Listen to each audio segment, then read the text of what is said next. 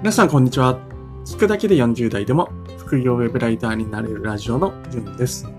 僕は43歳の時に完全度素人から副業でウェブライターを始めて約1年で月収が10万円を突破しました。この番組は僕が副業で月収10万円になるまでの試行錯誤を発信するラジオです。副業ウェブライターに興味のある方はヒントを得られると思いますので、ぜひ聞いてみてください。はい。2021年11月12日、金曜日ですね。はい。昨日ですね、あの、フリーランスの学校で知り合った酒坂さんっていうウェブライター、50代のウェブライターの方ですね。フリー、あの、もう、最高、確か月収80万円とか超えてる、すごいのライターさんと、あの、ツイッターのスペースという対談ができる、機能があるんですけども、そこで、えー、話をさせてもらいました。フリーランスの独立について、なんていうことを話してました。はい。そこでですね、あの、聞きに来てくれた人30名以上来てくれたんですね。本当にありがとうございました。はい。えー、次回はですね、えー、ちょっと今度決まってないんですけど、スタイフとかでえやるのもいいかななんていうふうな話をしていますので、ぜひ、あの、その際、また聞きに来てくれると嬉しいです。はい。本日はですね、えー、タイトルの参考になるコピー20選ということについてお話をしていきたいと思います。この放送はタイトルが思い浮かばないので、えー、例が欲しい。まあそんな人に向けた放送です。聞くときっとインスピレーションを得て魅力的な、えーウェブライティングのタイトル、ブログとかのタイトルが思い浮かぶと思います。おとといは本、昨日は映画タイトルを紹介したんですけども、今日は有名なコピーや僕の印象に残ったコピー、こういったものを紹介します。タイトル関連での放送が長くなりましたけれども、今日で終わりです。プロのコピーライターが作ったコピーっていうのは本当にすごいです。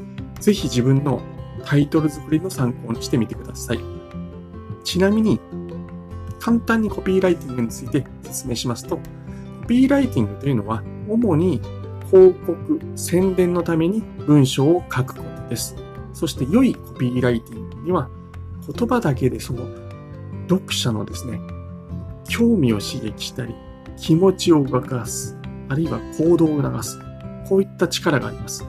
コピーライティングから学べばですね、タイトル作りは無双だと思いますので、ぜひ取り入れてみてください。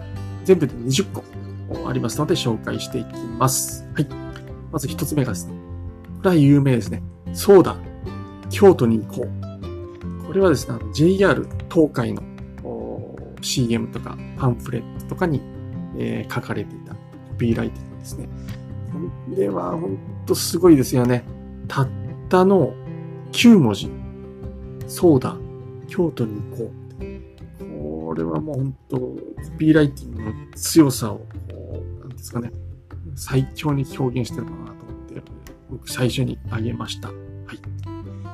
まあ、これをちょっと取り入れるってなかなか難しいと思うんですけど、何かしらヒントが得られればな、なんていうふうに思ってます。はい。二つ目。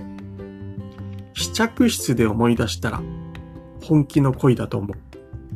これ、ルミネのコピーライティングですね。これも有名なコピーライターの方が作られたというふうに、えー、ちょっと名前忘れてしまったんですけれども、はい、えー、これも有名ですね。はい。どうですかね？これ、あの、僕は男なので、えー、ちょっとこの感覚というのはよくわからないんですけれども、はい、女性の方には刺さってるんだというふうに、えー、思います。なので、まあ、すごく有名になったことですよね。試着室で思い出したら本気の恋だと思うというコピーライティングですね。はい。三つ目。君が好きだという代わりにシャッターを押した。これ、オリンパスですね。はい。えー、まあ、えー、ちょっと、なんですかね、男女の恋愛が続いてるんですけど、関連のコピーライティング。まあ、次もそうなんですけど、どうですかね。君が好きだという代わりにシャッターを押した。なんかこれもいいですよね。場面がもう頭に浮かびますよね。はい。なんかこう、可愛い女の子。これ、女の子は多分自分の想像する相手になるんですよね。はい。これは決して芸能人とかではなくて、自分が好きな人が頭に思い浮かぶ。で、それを、こう、シャッターを取る場面、思い浮かびますよね。すごいですね。コピーライティングって、ほんと。いやー、これ作った人がすごい。次、四つ目。僕だけ美人だったらいいのに。これちょっと、あれですね。まあ、西武百貨店のコピーライティングですね。はい。えー、三連ちゃん、恋愛模様みたいなのを、コピーライティングしてるんですよね。はい。これもちょっと印象に残るかななんて思います。僕だけ美人だったらいいの。僕と美人とちょっとなんか、あの、自分ではないんですけれども、その、女性の感じが思い浮かびますよね。僕っていう感じの感覚を言う方の美人さんっていう、美人じゃないんだ。美人だったらいいのにですから。鏡見ながらなんか悩んでるんですかね。はい。5つ目。全然勉強してないよ。リアルなのは俺だけだった。これ、名工義塾。いやー、これ すっごいわかる。はい。もう、説明いらないですよね。もう高校の時とかも本当思いますよ。自分は本当に勉強してないんですけども、全然勉強してないよとか言ってね、あほとんどみんなやってますよね。そんなことないのか。自分の周りは結構不真面目が多かったんでやってなかった人もいたか。はい。だけどなんか、わかりますよね。はい。これ、名工義塾。これ、なんですかね。もう塾行きたくなりますよね。はい。勉強してないよ。リアルなのは俺だけだった。はあ、すごい。で、6番目。はい。ちょっと巻かないと長くなっちゃいそうなんで巻きます。電波が届かないところにも手紙は届く。電波が届かないところにも手紙は届く。どこだと思います？多分まあ、すぐわかります。はい。日本郵政グループですね。はい。まあ、最近は年賀状とか、僕は毎年年賀状は必ず書いて送るってことにちょっとくだらないこだわりなのかどうかわからないですけど、こだわってるんですけれども、まあ、1年に1回ですね、その、CM でもやってましたよね。その人を思いながら、こう、一言、二言書くっていうのは、まあ、まあいい作業なのかななんて自分は思いつつ、たまに面倒だと思う時もあるんですけど、はい、やってます。電波が届かないところにも手紙は届く。いいコピーですね。7つ目。このろくでもない素晴らしい世界。まあ、これ有名ですよね。はい。サントリー。ボスの CM でやってますよね。このろくでもない素晴らしき世界。これなんですかね。この対比とか、すごくいいですよね。はい。8つ目。インテル入ってる。これ、もうそのまま言っちゃってますよね。インテル。これももうすごく有名なキャッチコピーで。インテル入ってないとパソコンじゃねえみたいなですね。はい。インテル入ってる。9個目。まあ、いいかという名の狂気。いいかという名の狂気。これ公共広告機構ですね。僕実際にこれ見たことはないんですけども、今回の件で、まあ、ブログの記事をこうコピーライティングについて書いた時に、まあ、いろいろ調べてる中で、まあ、なんかいいなって思ったコピーの一つですね。まあ、いいかという名の狂気。10個目。合コンの後、お持ち帰りした。これどこだと思いますよ なんかね、合コンの後、お持ち帰りした。これ、吉野家なんですよ なんかいいですね。はい。えー、もう、もちろん皆さん違うことを想像したと思うんですけど、吉野家に 惨敗してあれですかね。腹減ったから吉野家の牛丼だけでも持ち帰ろうみたいな感じですかね。はい。で、11番目。お口の恋人。ロッテですね。これ、はい。もう、これはまあ、すごいいいコピーですね。た、これなんかもうたったの5文字ですよ。お口の恋人。お口の恋人と言ったらロッテ。ロッテと言ったらお口の恋人ぐらいになってますよね。はい。12番目。明日の元、味の素。明日の元、味の素。なんかちょっとコピーライティングから若干離れてきたような あれですけど、短いと結構こう、あれですよね。あの、なかなか難しいんですけど。まあ、これもすごく有名かなと思います。はい。で、13個目。あなたとコンビニファミリーマートですよね。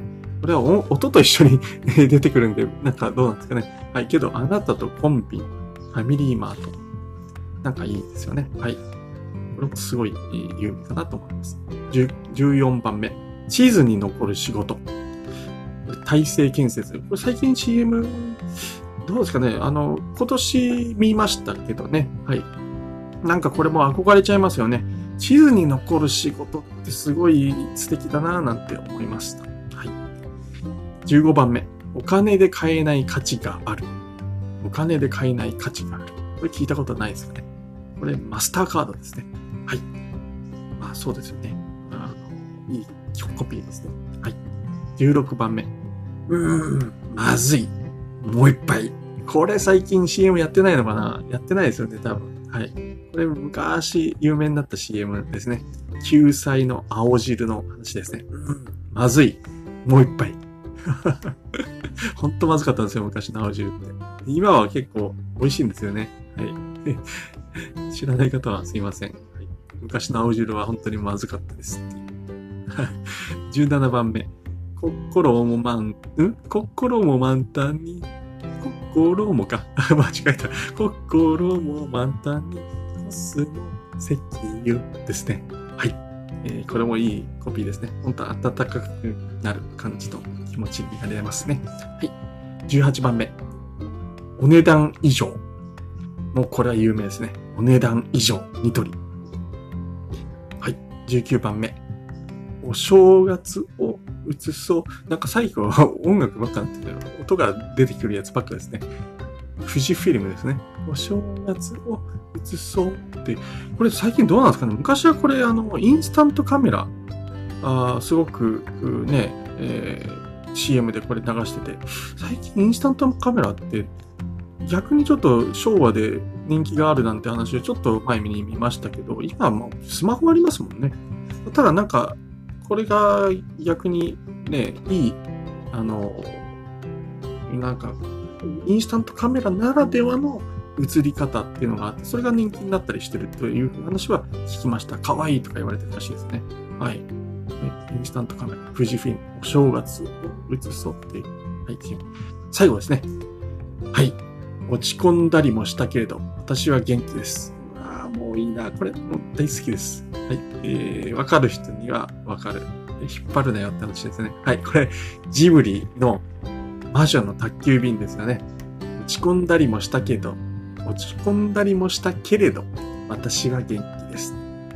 いやーもうこれ最高。これ、糸井重里さんですよね。確か作られたの。もう、言うことなし、魔女宅大好きです。ということで、最後、このキャコピーを、えー、紹介させていただきました。はい。えー、コピーはですね、バラエ、コピーライティングとかコピーって言うんですけど、は、バラエティに富んでいて、商品やサービスですね、だけでなく、企業の魅力とか思い、意見なんかも伝えます。で、またですね、媒体によって、あの、特徴が違いますよね。テレビだと短文でキャッチーだったり、まあ、雑誌やポスターだとちょっと比較的長めになったり、まあ、そんなところもですね、見ながら、ライティングの、まあ、タイトルを学ぶっていうのも楽しいものかな、なんていうふうに思います。きっとあなたのですね、ブログやウェブライティングのタイトル作りの助けになると思いますので、ぜひ、えー、取り入れてみてください。以上ですね。タイトルの参考になるコピー20選ということについてお話をさせていただきました。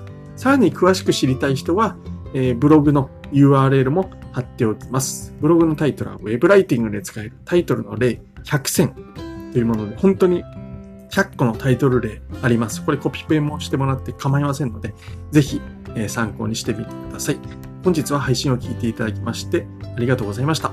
今後も副業ウェブライターとして得たタイムリーな情報を発信していきます。いや、もうなんか噛んでますね、最近からすいません。発信していきますので、聞き逃したくない方はフォローしてみてください。